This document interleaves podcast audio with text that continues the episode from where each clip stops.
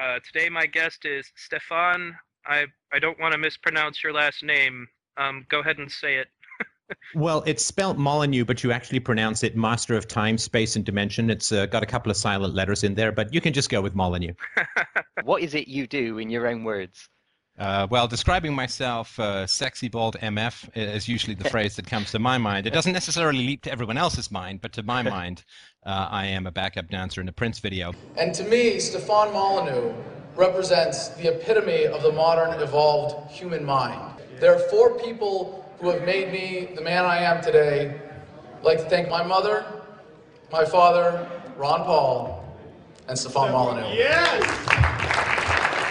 If I can make a recommendation at the end here, there's a man on YouTube called Stefan Molyneux who speaks very succinctly and philosophically about issues of personal freedom in an unfree world.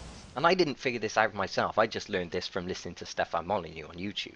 Uh, like a kid sucking up a, a, piece of spaghetti is it sucks your hair back in uh, and, and uses that to feed the thinking. Stefan Molyneux is a blogger, essayist, author, and host of Freedomain Radio. As promised, I wanted to get him back. These elites are pathetic. They can be defeated. They can be defeated. And to me, the fundamental argument is just waking people up to the violence in the system, to the fact that fiat currency is based on violence. It is based upon a, a, legal attack upon any competing currencies. We have lost in our heritage and our culture even the concept to be able to be free. And no one better does that than I've seen and get to the root of this than Stefan Molyneux. We have fed the cancer of the state with the fuel of our productivity to the point where it towers over us with a size and strength that is unimaginable in the past. His intellectual rigor is something that's going to resonate and echo for hundreds of years. I, I'm almost positive 100 years from now, people say, ah, but uh, Molyneux said, and uh, so without further ado, I would like to introduce Stefan Molyneux. This whole hookup globally is coming about because Stefan's insight into what's going on here uh, when we talk about voluntarism and sovereignty and individual liberty and all that just strikes at the heart of what's what needs to be done and how it needs to be done and how our thinking and how our mind has to be changed. But with no further ado, I present to you Stefan Molyneux.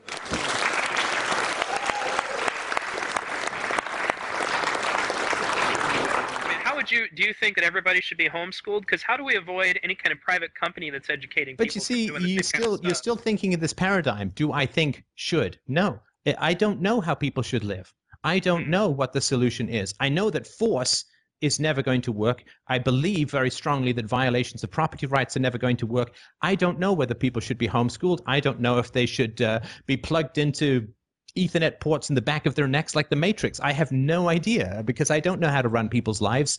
Uh, I don't have uh, the arrogance or the insanity to say I know how the future should work. I, like I don't know who should have sex with whom, but I know that rape is wrong and people should not right. get raped. I just, but I don't know who should hook up with whom. That's for everyone else to decide. So once we get rid of force and we continue to respect property rights, how children get educated would be a fascinating thing to see. If Ron Paul's message of conservative libertarianism is the gateway, many consider Molyneux's message to be what is on the other side. Stefan, why is government immoral? Government is immoral because it violates two fundamental moral axioms that every civilized human being takes for granted. Number one, the non-aggression principle. You do not initiate the use of force against your fellow man, woman, child, or hermaphrodite.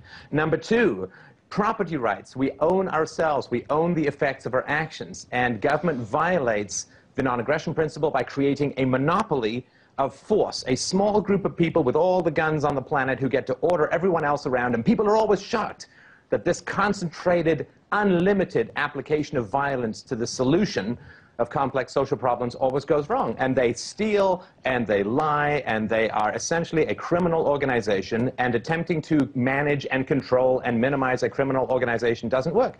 Minarchism, or the goal of minimizing government through political action is just another government program. And it, it, does exactly the same thing as all other government programs. It achieves the opposite of its intended goal, which is why government keeps getting bigger and bigger the more that we try to make it smaller. The real challenge of activism is not to get the state to expand its power, but to get the state to contract its power. So, if you really want to help Africa, a couple of things you can do. Stop foreign aid. foreign aid goes to the governments. The governments use the money from foreign aid to buy weapons from governments, largely the US, the English, and the um, Russian governments.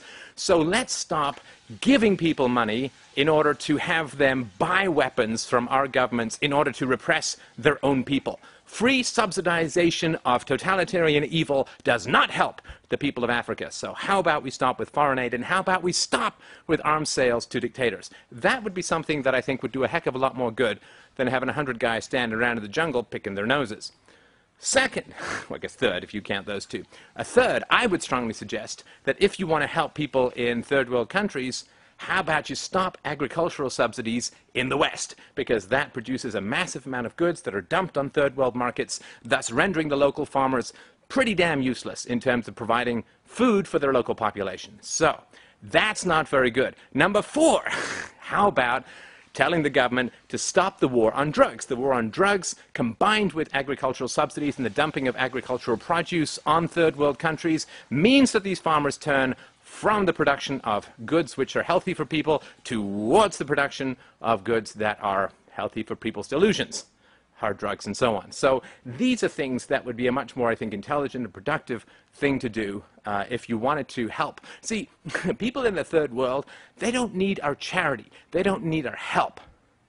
What they need is for, is for us to stop arming their dictatorships, stop dumping food on their markets, uh, stop killing their local economies. Oh, uh, here's number five. How about open up trade barriers?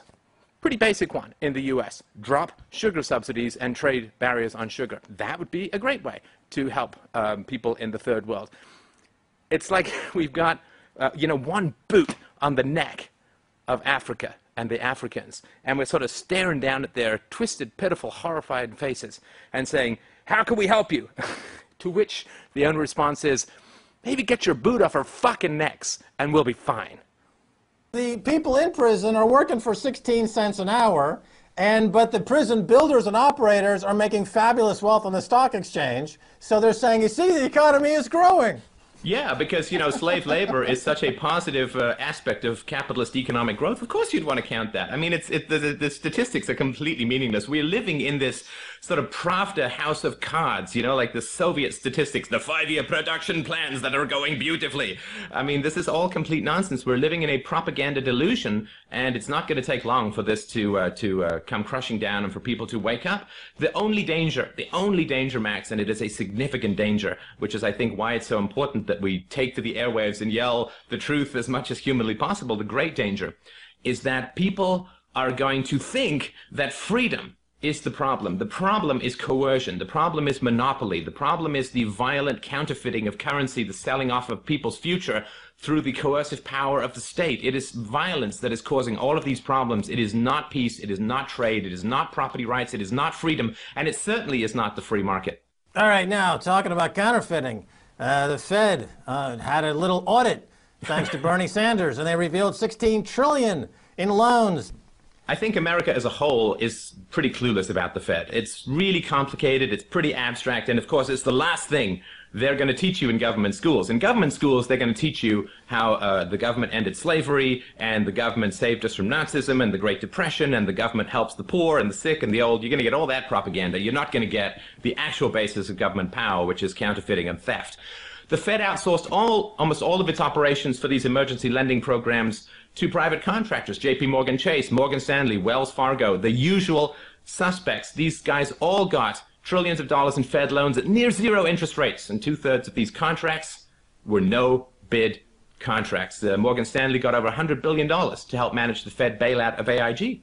I mean, it's right. complete. It's, it's this complete pig feeding, shark attack, trough feeding at the taxpayer's expense, and it just shows you that the government doesn't have rules. The government is an exemption from rules. It is an exemption from the rule of theft through taxation. It is an exemption of the rule of counterfeiting through the Federal Reserve, and it is an exemption of any reasonable rules of conflict of interest by just handing out, hey, get a waiver, get a waiver, you're fine. It's madness. All right, one last question. Finally, the latest polls show that Ron Paul could possibly beat Barack Obama in 2012. Is it too late for Ron Paul and his promise to end the Fed, IRS, CIA, foreign military bases, etc.? Uh, yes. I, I, you know, I, I, let me give you a short answer and then a very slightly longer one, which is. No, I um, don't think we have time for the longer one. No, no, it's very quick. Don't go anywhere near the government. You don't want to be promoted to captain of the Titanic after the ship is just about to go down, because then all anyone will remember is a libertarian was in power when everything went down, and it will discredit freedom for another thousand years. So I say, steer clear of the mess, stand back, speak the truth, don't get involved. All right, Stephen Molyneux, thanks so much again for being back on the Keiser Report. Thanks. This is not the end of Rome. This is not the end of the British Empire. This is not the end of the Ottoman Empire. This is very different. This is a very different environment that we have. The possibility of mass surveillance and mass information gathering, uh, chip IDs and RFIDs and, and everything. The, the, the possibility of, of controlling the human livestock has become so powerful and so extraordinary that I fear, I fear that this may be freedom's last stand and its greatest stand. We have the greatest opportunity. The same technology that might cast it into darkness forever might rise us to the light in perpetuity. And I think it's that essential a crossroad. Uh, but but right but the possibilities are extraordinary. It's a race you know it is a race and we are in incredibly fast vehicles right? There is the vehicle of the bad guys over to our right and they are hitting the gas with everything they can they are passing as many laws as they can. They're using as much indoctrination as they can. They're controlling as much media as they can.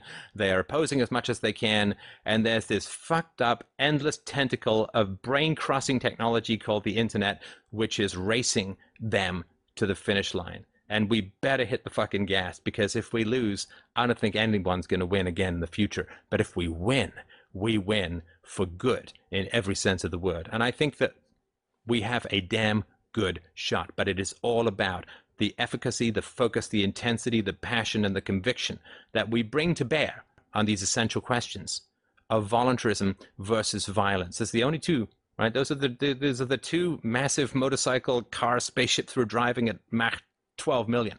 Is violence versus voluntarism. They edge ahead sometimes, we edge ahead sometimes. We got to hit the gas because they're not going to pull back. They're not going to hold off. This is an ancient race of rulers and their dependents who wish to rule and command the human soul and the human spirit. And we've got to hit the fucking gas. They're not going to slow down. They're not going to turn aside. And either they hit the wall or we do, metaphorically. And so all I say is fuck where we end up. We don't control that. Fuck whether people listen to us. We don't control that. The only thing that we control is the power and the intensity and the focus and the reason and the evidence and the passion that we bring to this calling. That's all we can control. The vulnerability of wanting the world to get better is a terrifying place to be at times. The vulnerability of having children and needing the world to get better. I am so embarrassed to introduce this planet to my daughter. This planet better shape the fuck up before I have to introduce it to my daughter because I don't want to describe the shit that goes down the, in this world to my daughter. It's an embarrassment. It is an embarrassment to have to describe war. It is an embarrassment to have to describe the prison industrial complex. It is an embarrassment to describe why she's not going to the public school down the corner. It is an embarrassment to describe national debt, what has been done to her before she was even born. This world better shape the fuck up so I can introduce it properly to my daughter, and I'm going to do everything that I can to help that along with the full knowledge that there's absolutely nothing I can do to affect it. And this is Peter Schiff. We are back here at schiffradio.com with Stefan uh, Molyneux. So I'm in the uncomfortable position of being the guy who wants government, and you're trying to convince me why I'm wrong. And uh, uh, so you, I guess, is you're you're an anarcho anarchist? Is that how you describe, or anarcho capitalist? What's the how do you describe your philosophy here? Well, I think I would like to go out on a limb and describe my philosophy as correct. Uh, I'd, I'd, like not to give it a label, but just simply say that it's right.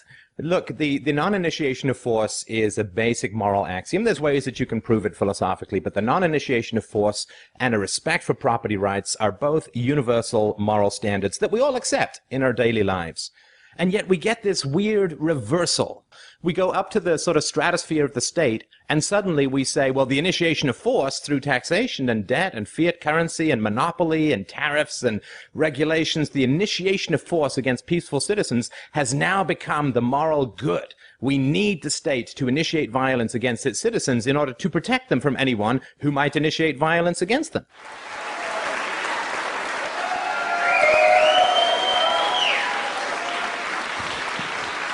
Hi, everybody. Thank you so much. Thank you. Thank you. When you're comfortable with something morally, you don't use weird weasel words for it, right? So let's take an example like you're you're out here in the woods, and some very enterprising and dexterous bear comes at you with a chainsaw. I'm from the city. I think this happens. And let's say that, like most people here, you're heavily armed. Um, well, what you do is you'd shoot the bear, right? And hopefully you'd shoot it so you just wounded it or so it could still make a nice rug or something. But, but you would shoot the bear. And if somebody said, well, what did you do later? You'd say, well, a bear came at me with a chainsaw, so I shot it. You wouldn't say, I nationalized it, I arrested it. I, but you'd say, I shot it. Why? Because you'd be comfortable with the ethics of what you were doing, self-defense. Similarly, if somebody stole your bike, and you saw it and they weren't around, you would take it back, right? And somebody said, well, what did you do? Well, I stole the bike back. I took the bike back, right? You wouldn't say, well, I redistributed the bike back to the more needy or something like that. You would say, I took the bike back because you'd be comfortable with the restoration of your property. So when we're comfortable with something morally, we call it by its proper name. And I think that's really, really important because whenever you hear about the government, all you hear are these weird, weaselly, foggy nonsense terms that don't describe anything real. Uh, I asked some of the listeners to my show, and I'll ask you now too, what are your favorite government euphemisms? My favorite so far is when you print a lot of, well, you print more fiat currency.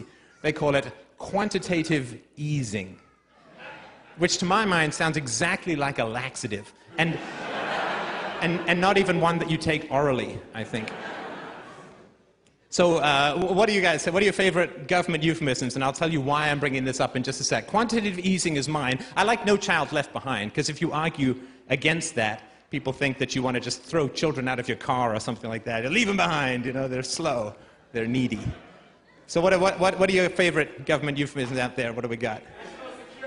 National security, as if there's a nation and as if it can be made secure through the initiation of force. What else have we got? What? What? Public education. What is that? Forced indoctrination would be the real term there. So public education. What else have we got? Internal Revenue Service. That's right. That's right. Because it's a service which you which you tip. Thank you. I love my creme brulee. Here's half my income. What else? What? What? Military intelligence. Uh, we weren't looking for oxymorons, we were looking for euphemisms, but thank you for trying. Yeah, I got a whole list of these here. Now, I think the reason, I think it's really important to understand why these terms are used. Why do people say military intelligence? Why do they say national defense rather than what it really is? Well, I would say that it's because they're really not very comfortable with what they're describing. Because when we are comfortable with what we're describing, we call it by its proper name. So when it comes to helping people to escape the matrix of government language, because I think it's really important to understand that language is just another government program that is inflicted upon children through state schools, that is created by the government in its description of its own activities. So the government owns the language that is used to describe the government's activities. That's a real challenge. But the reason that people are drawn to that language is because they don't like what the government is doing, and so they need to cover it up with a whole bunch of nonsense syllables so that they can avoid looking at the thing itself. You know, it's like how the body falls and they cover it with a sheet. Well, the body is our freedom and the sheet is the language. We don't actually fight evil because you can't fight evil. What we fight is evil that people think is good. Right? That's the real challenge that we face. Because if everybody said, well, the initiation of the use of force is evil, statism is evil, we would, we would have to we'd lay down our arms because we'd be done. So the challenge is to get people to understand that what they think is virtuous is in fact evil. If you all seen movies where there's some invisible guy, right? Some guy you can't see. And all you see is, you know, like something moving around because he's picking something up or whatever. And then something always happens in the movie. There's like some dust or some talcum powder or something, and you see the outline of the guy, right? And what we're trying to do is to get people to see the gun that's in the room that nobody talks about, which is the initiation of the use of force that is at the core of the statist philosophy. And it's really hard to get people to see that gun in the room. It's like going to a bunch of fish and saying, You're swimming in water. And they say, What water? We don't know because it's all we know. It's our entire environment. People can't see it. And the against me argument is really designed to show the violence that is in people's advocation of statist solutions to social problems. Violence is incredibly effective as a tool of ruling, but it's only effective to the degree to which people don't look at it. Because the moment people see the coercion that is at the root of statism, they see that it's immoral. And statism as a philosophy falls. Let's say that you and I were debating slavery in 1840 or something, right? And I said, you know, slavery is a moral abomination, it's evil, and blah, blah, blah, right? And, and you said, uh, well, but if we get rid of slavery, how will they get jobs? What will they do? You know, I got 500 slaves on my plantation. You tell me, what jobs will they have after we get rid of slavery? Clearly, nobody knows, right? And it's completely immaterial, right? So how things happen when a gun isn't being used doesn't really matter, right? If we had a system of forced marriage, and I said, you know, we really shouldn't, that's just institutionalized rape, we shouldn't really have a system of forced marriage. And people said, well, how would my sister get married then?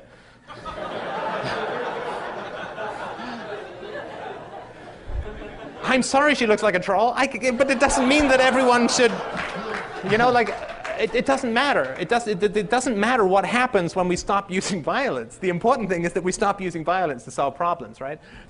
Right, thinking is not an automatic thing. It's not like it's, it's like language. You have to be taught it.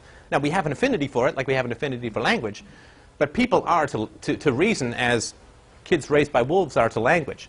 You can kind of get them to, to learn a few halting phrases later in life, but it's never going to be fluent. Right? So, uh, so the, to me, it's all about making the case to parents to, to teach their children reason when they're younger and to deal with their children in a nonviolent way.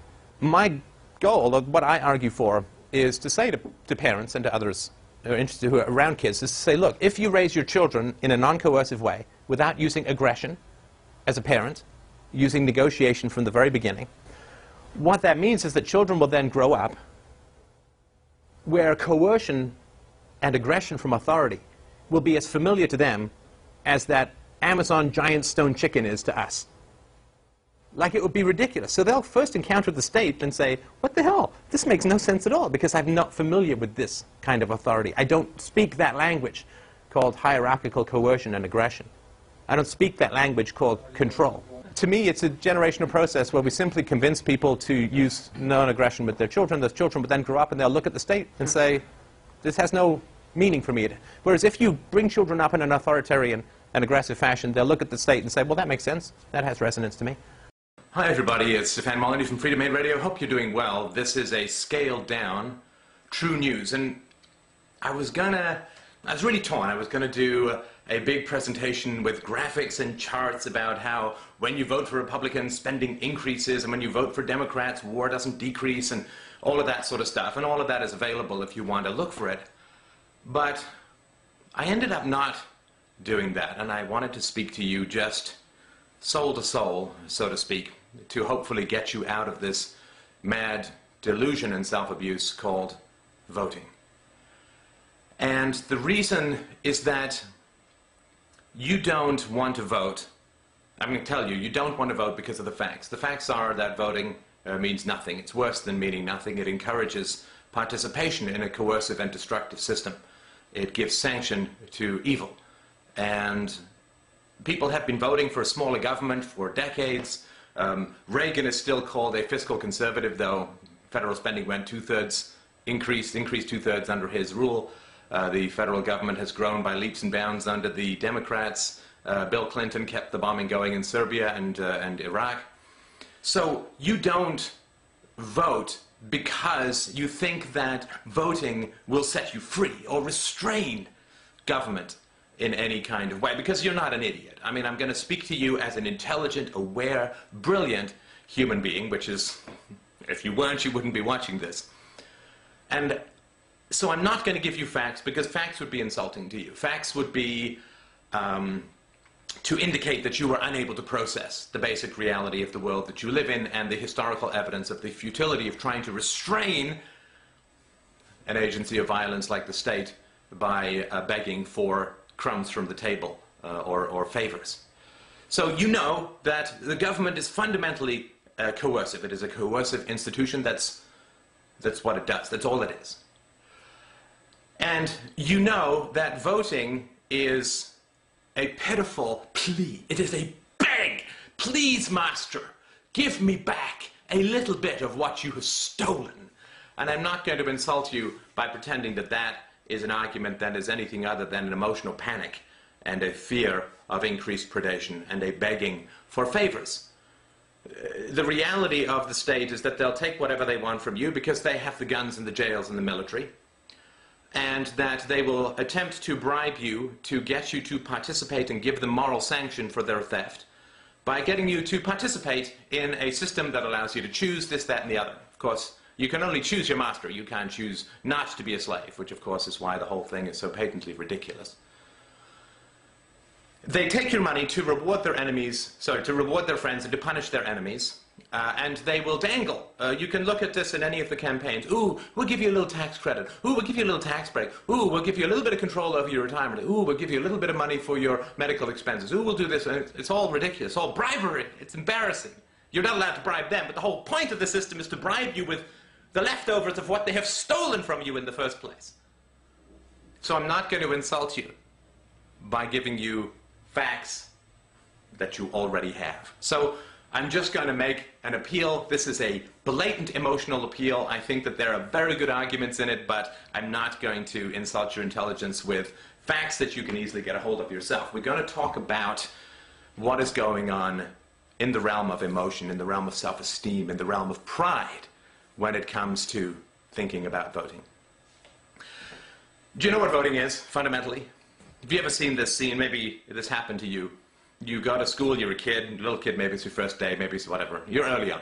And the older kids grab some candy or some whatever, right? And what they do is they then stand on either side of you and they toss this candy back and forth and you run, you know, back and forth. Hey, give me my candy back. I want my candy, guys. Well, that's voting. They take from you, and then you take the runaround trying to beg for a little bit of the scraps back. so, what I'm going to try and do in this video is appeal to your base human pride. I mean, God, oh, what a pitiful spectacle to beg your political masters for a few scraps back from the riches they have stolen from you at gunpoint. How pitiful and ridiculous is that? And what a self-shaming, self-abusing action it is to run around in the playground begging for what was rightfully yours to be returned to you in little scraps, whatever we feel will delude you into giving us your sanction and your support. When, the, when they take your candy and they're throwing it back and forth in the playground, what do you do? Well, you can't get the candy back. You can't get your tax money back from the state. You can't get control of your life back from the state because they have the guns. They run the show. They have the guns. Well, you simply don't participate. You say, that candy is not worth my pride. The spectacle of me running around and begging for people to give me back what they have stolen from me when they're never going to do it anyway is too shameful. It is too embarrassing. It is too pitiful for me to engage in that behavior. I am going to walk away. Keep the fucking candy. Keep my money. I'm not going to beg you to give it back. I'm not going to plead with you. I'm not going to get on my knees. I'm not going to engage in the fantasy that this is at all about me, or about virtue, or about control, or about getting good things done in the world. I am not going to give you that sanction. I am not going to participate in this violent institution.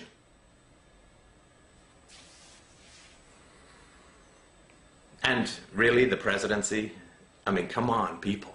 You don't have to be brain surgeons. And I'm not telling you anything you don't know emotionally. You don't have to be brain surgeons to understand that changing the president changes nothing about the system.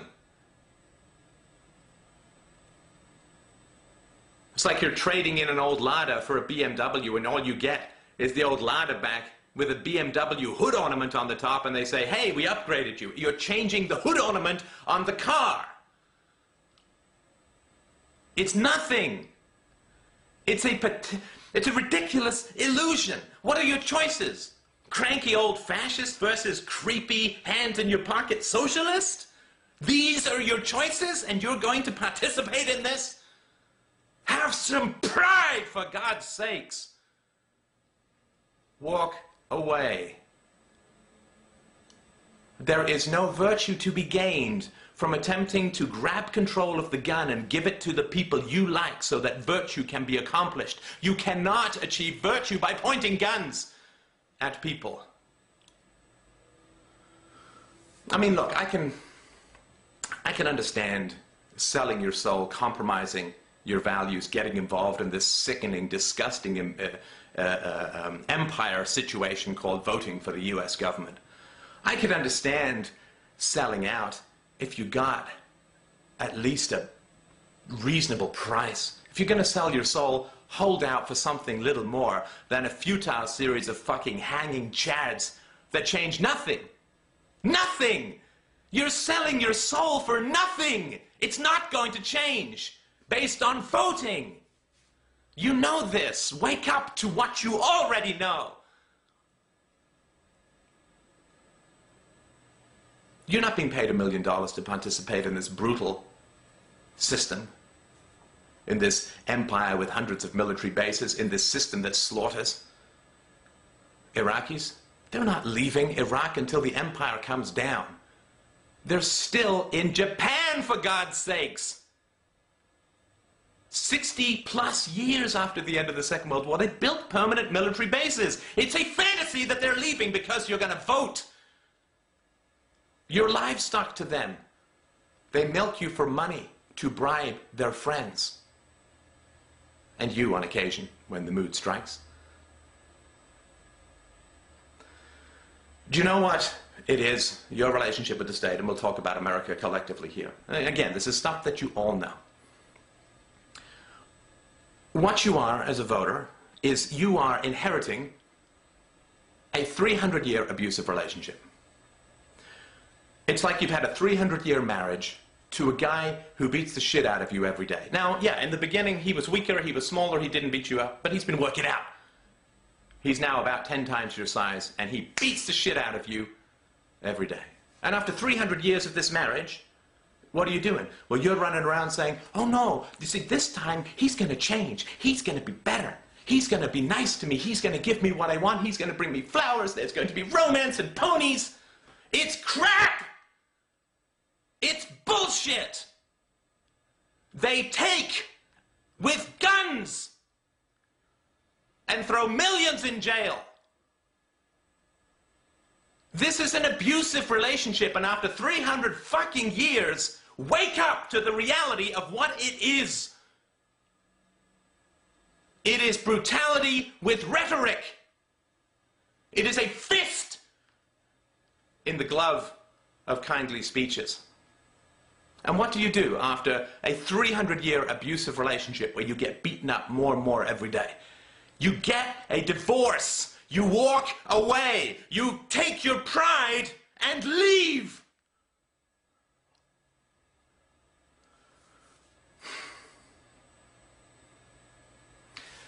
You don't legitimize a violent, coercive, brutal, hierarchical, hegemonic system by pretending it's voluntary, by, by pretending that you have a say, by pretending that the brutality of war and empire and violence and enslavement and coercion and jailing. The rape rooms of prisons have millions of people in them. The vast majority of whom ended up there because they carried the wrong kind of vegetation in their fucking pockets. This is a fascist, brutal dictatorship and if you participate, you are saying it is voluntary. You are trying to work with the illusion that if you vote, the gun will be pointed at someone else than you. But it won't. Obama, McCain, it doesn't matter. No matter who you vote for, the government stays in power. And no one's talking about the real issues anyway. The fact that your income taxes goes to pay interest on a debt that you never incurred, that's not being talked about. Nobody ever says, we're going to stop taking money from you in the first place rather than give you little breaks back. We're going to cancel these debts that you had nothing to do with. No, your livestock to pay off this debt.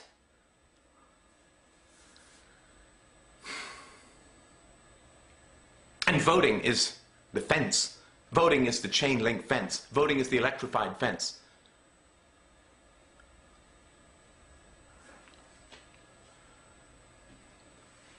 There are choices that you can make. Instead of, and I linked a video I did on freeing yourself from politics, you can check it out uh, to the right.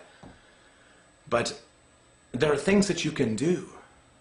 Instead of watching politics and, ooh, who said what at which rally, and is he a Muslim, and is he... This is a soap opera that sinks you into the blood of humiliating subjugation. Again, it's just a matter of pride.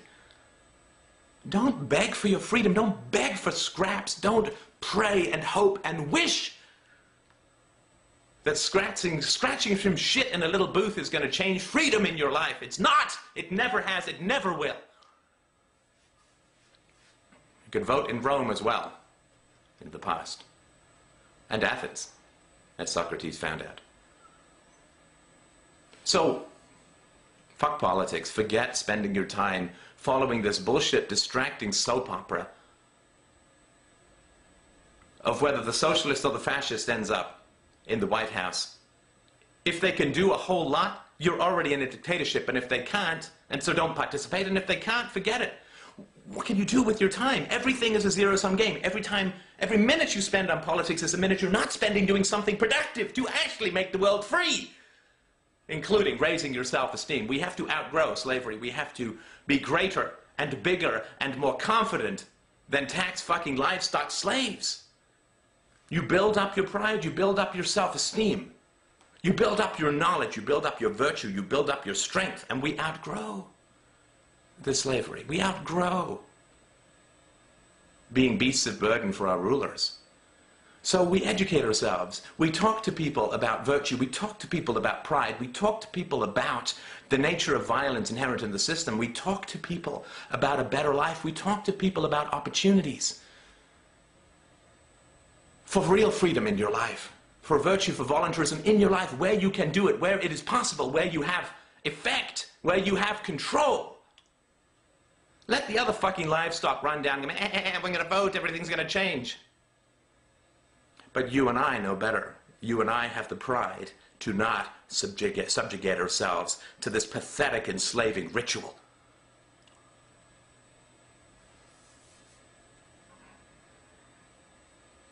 So when it comes time to vote, read a book on freedom, or read one of my books if you like. They're all free. Talk to your friends, talk to your family. Talk to strangers about virtue and pride and voluntarism and the evils of the state. Do not set foot in this abattoir of empire and slavery and subjugation and imprisonment and kidnapping and extraordinary rendition and torture. Do not participate in this institution founded on crimes, which executes war crimes, genocide, wars, murder, kidnapping, imprisonment, on a daily basis. Don't participate. Don't beg. Don't beg. But stand with pride and say, I do not participate with violence. I do not yell at rain clouds. I do not wrestle for control of the gun, but simply and forevermore point out that violence is evil. I will not participate in it. I will not subjugate myself to this fetid ritual this ridiculous, magical bullshit called voting. They will not get my sanction for what they are doing. I will not vote in protest. I will not vote with the illusion that I will become free by begging for freedom. But instead, I will step back and I will not engage and I will withdraw and I will speak with pride and virtue and confidence about what real freedom is in this world which is not running after your political masters, hoping to suck up some of the blood that falls from the corpses they carry. But love and pride and virtue in our private lives will spread the strength we need to outgrow our slavery. So I'm going to put forward to you that the state manifests as hierarchical, but the state is in fact horizontal. The state is in fact horizontal. How many people here have gone to jail for their beliefs? Very few. Very few. How many people here have experienced social attack, condemnation, rejection, scorn, hostility? Everybody who's not raising their hands is either not putting their ideas forward or lives in a place that I want to move to. so look, I'm an empiricist, an empiricist, an empiricist. I'm constantly trying to get rid of theory, get rid of theory, and work from the evidence. The evidence is that the enforcement of statism does not come from the state. The enforcement of statism does not come from the state. Where does the enforcement for statism come from? Our fellow slaves. That's the genius, evil genius, of the state. Guess if I were a little shorter. Anyway. but that's the brilliance of it, is that the fences, the jail cells, the prisons, that keep us in the state is each other. It's horizontal. Now, that's the genius of the state, but that's also the incredible potential of anarchism. Because once you have tried to change society, you recognize how amazingly society self reinforces. If we could just move that self reinforcement to a free situation, it will last forever. I genuinely believe that. Because anyone who thinks that anarchy can't work has never tried opposing the general culture and seeing just how amazingly it closes ranks and just how amazingly consistent it is in rejecting and attacking anything that might threaten its basic premises. So because the slaves attack each other horizontally, the state can grow vertically. If we can free ourselves from the horizontal state, there is no vertical state. If we can stop attacking each other horizontally, the whole spire collapses. But it's really hard to do because it requires taking a stand and putting your feet down in the ground so hard, so far, and so deep that the world, it seems, almost has to revolve around you. That's how deep we have to plant our convictions to change the world. You know, it, it is always amazing to me that people say, well, if you do what I suggest you do, you're putting ideology above people. Well, that's mad. That is mad. Somebody who's for the war in drugs is putting ideology above people because they're putting people in jail for a dislike of herbs. I can live with oregano. I can live with what was passed around. I'm fine. Basil, my middle name, I'm happy with that too. But putting people in jail for not supporting your social programs, that is putting ideology above people. Saying we should not use violence to solve social problems, that is not putting ideology above people. That is putting virtue above everything. When we tell people the truth of the nature of the state, we are saying to them that these crimes are being committed because of your support. We are saying that your continued support of this immorality is the only reason this immorality is possible and continues.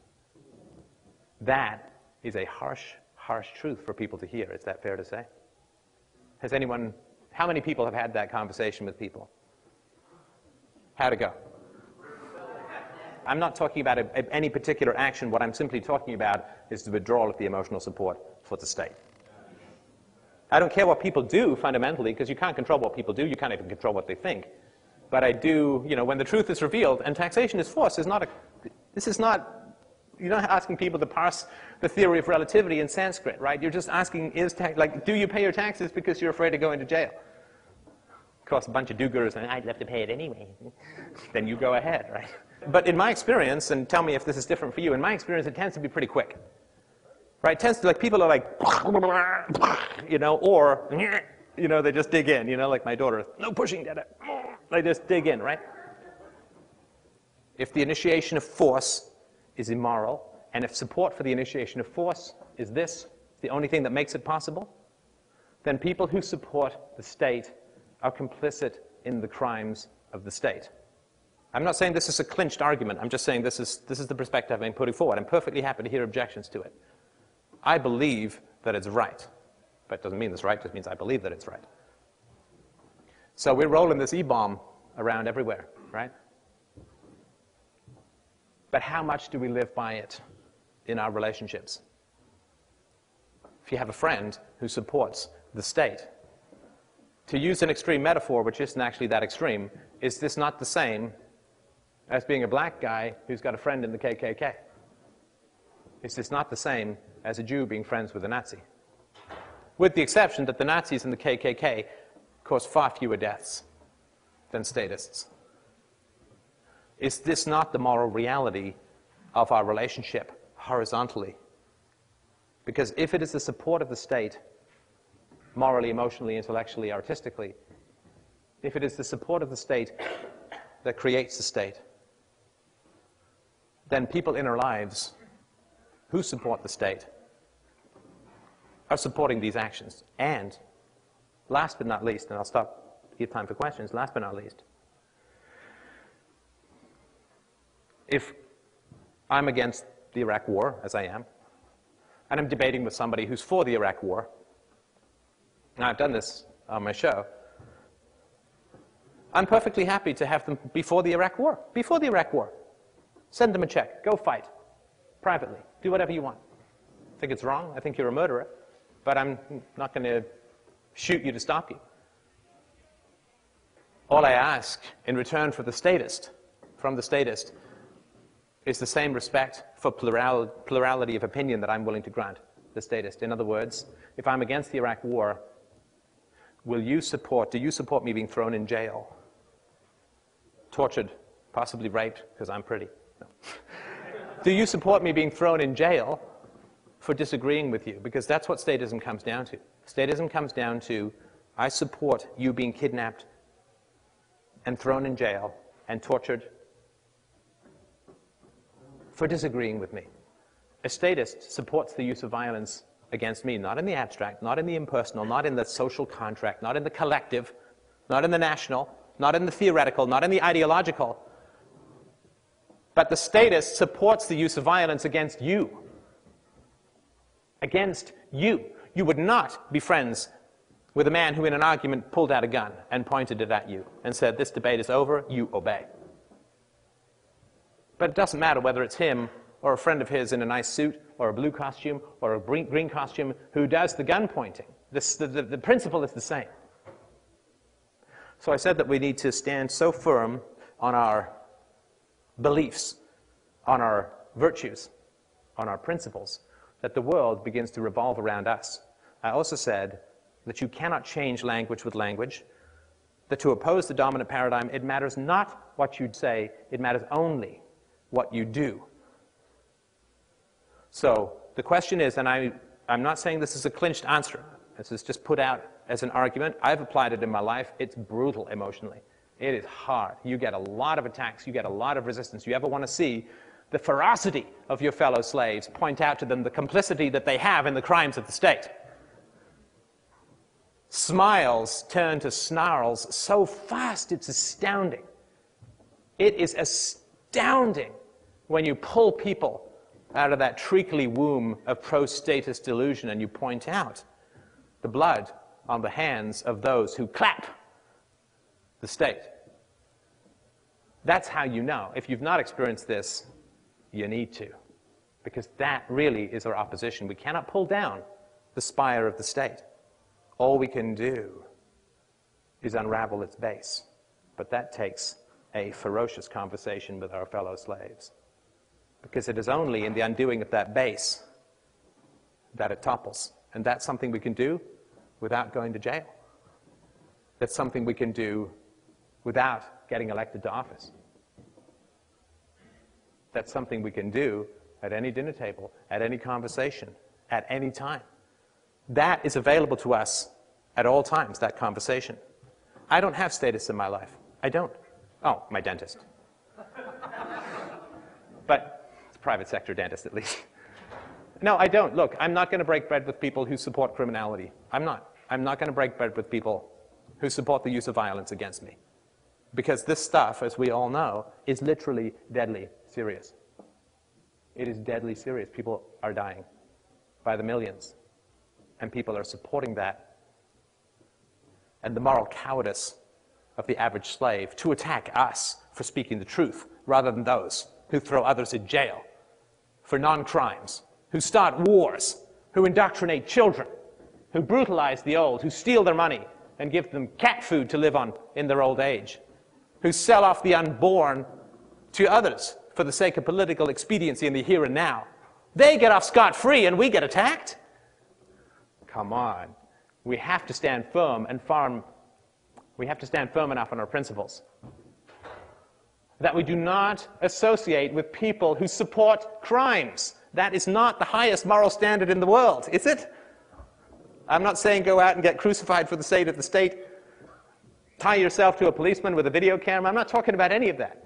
I'm just talking about doing what we know is going to work in a free society. A free society enforces through ostracism, doesn't it? Isn't the dominant social paradigm supported through ostracism? and maintained through ostracism. Ostracism is the most powerful weapon in the human arsenal. It's staggeringly powerful. I was a waiter. Imagine you had a business plan that said, well, I'm not going to pay my employees too much, but don't worry, my customers will just throw money down on the table and pay them for me. What? or I'll hand out all my podcasts and books for free. People will send me some money, right? Ostracism is the most powerful weapon in any social arsenal. It's what keeps paradigms alive. It's what keeps culture running. It's what keeps the state alive. It's ostracism of those who disagree with the immorality of the state, who expose the immorality of the state. So if that's the most powerful weapon that there is, why aren't we using it? Because that is what it means to take your values and your virtues seriously, which is to not break bed with people who want you thrown in jail for disagreeing with them, to not associate with people who support war and genocide and theft and torture.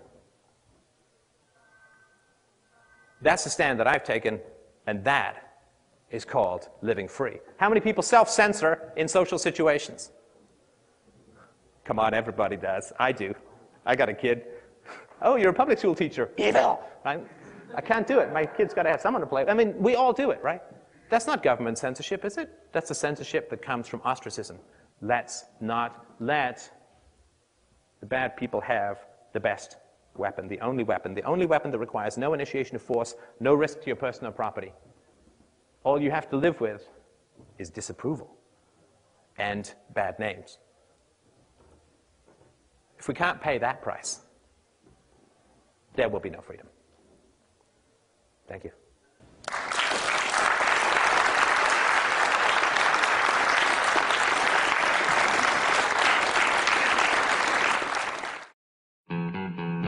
Want to connect with others who value truth, virtue, and freedom as much as you do? Introducing the Freedomain Radio Philosatour 2012. The world can be beautiful. The world can be a paradise. The world can be utopia. We don't need the guns to make the world a better place. The guns will make it worse, always. Join Stefan Molyneux at the following events while tickets are still available.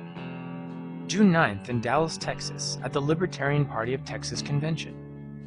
June 11th in Sao Paulo, Brazil, at an exciting new libertarian conference, Moving Ideas.